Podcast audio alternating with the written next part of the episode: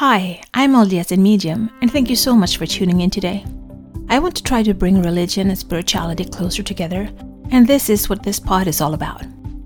I will talk about my own thoughts and feelings as I am both LDS and have spiritual gifts, something that I've had my whole life, but I always thought that it was hard to combine these gifts with my religion. This has torn me into two directions, and I have talked to many people who feel the same way.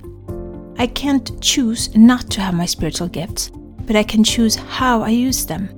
And I always want to use them for good and to help others. I believe my heavenly parents gave them to me for a reason. So, this is me. Join my quest for knowledge. So, today we're going to talk a little bit about a book called The Heavens Are Open, written by Wendy W. Nelson. Chapter 7 Hold on to everything that is good. In the scriptures, it says that everything has their time, and everything should be done in the time of the Lord. There's a lot of talking about time in the scriptures, that we should run diligently, we should not run faster than we have the power. So she asked the questions What are the good things that can open the skies for us?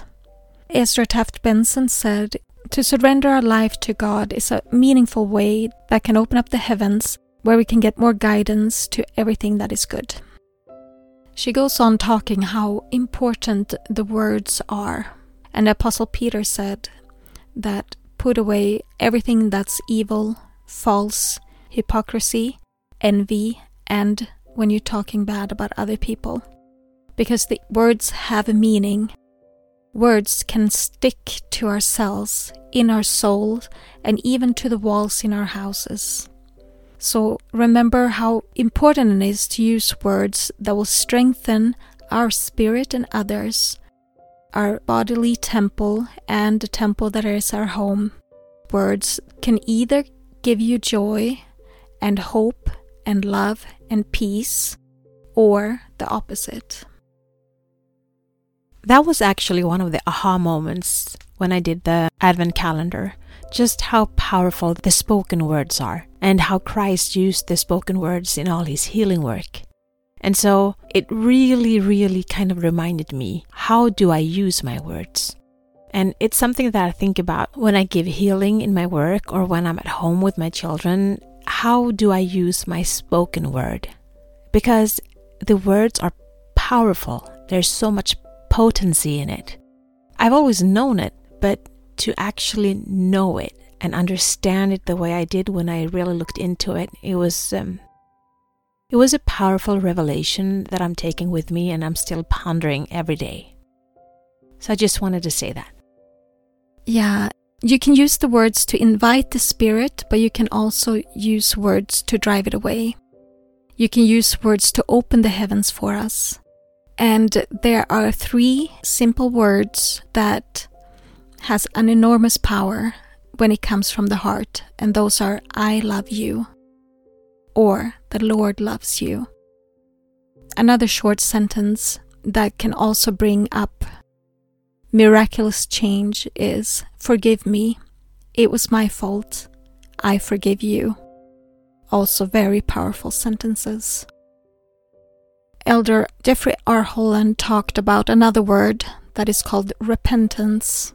And repentance is a promise that you can get away from old problems, old habits, and old sorrows and old sins. This word is the most hopeful and encouraging one of the all. Yes, the word that has the most peace in the vocabulary of the gospel. Then, in another way, it talks more about repentance also, but I wanted to come to this where it says in Doctrine and Covenants 64:10, I the Lord forgive who I want to forgive, but of you I demand that you will forgive all men. We've talked a lot about forgiveness and um, how it can destroy you from within when you don't forgive. The act of forgiving is not actually just to forgive another person, but it's actually also for yourself and your health. And it's not easy, it's very, very hard, but forgiveness always leads to something good.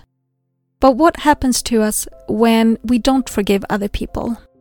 the Lord speaks about that too. It says, If you don't forgive other people what they've done to you, the Lord will not forgive you for what you have done. 3 Nephi 13:15.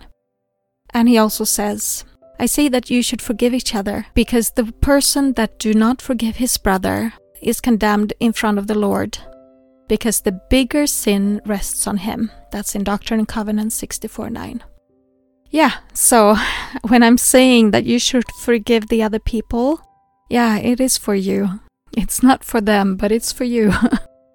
and when you don't forgive other people, it'll in the end bring you even more suffering. It will cause you pain, bitterness, and anger that will keep on staying in a heart that is unreasonable heart. But it's not easy to forgive, but it is possible, and the Lord has commanded us to forgive everybody. So, do you have anything that you want to say about forgiveness? I'm still working on that part. As you say, it's a work in progress. I've come far. I still have far to go. But I think it's about finding joy and happiness. If your heart is full of resentment and hurt and anger, then there's no room for joy, happiness, and gratefulness. So it's about what you want in your heart. And for me, I choose love. Every day I choose love.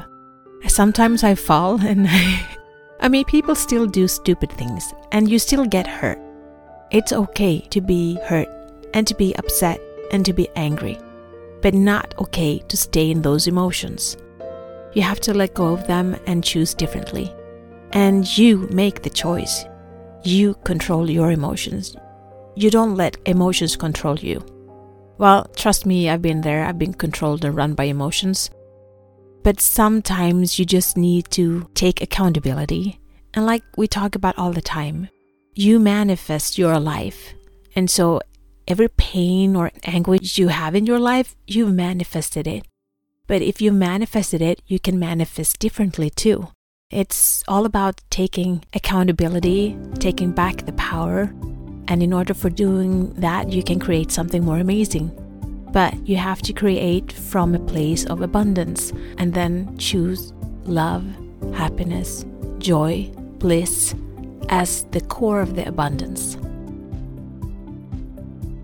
This is my journey. Thank you so much for keeping me company today. Please download, like, share, and subscribe, and help spread the light and spread the word to expand our community. Let's bring more love, peace, and unity to this world. Take care of yourself and your loved ones. Always be grateful, kind, and loving. Be brave and remember to step out of your comfort zone and smile. If you support us on Patreon, you will get access to our meditations and extra materials so you can download them as MP3. Also, we now have a Facebook group, which you can access from our Facebook community. Please answer the questions as you apply to participate. It will be a safe haven where we can keep discussing religion and spirituality, our spiritual gifts, and self development.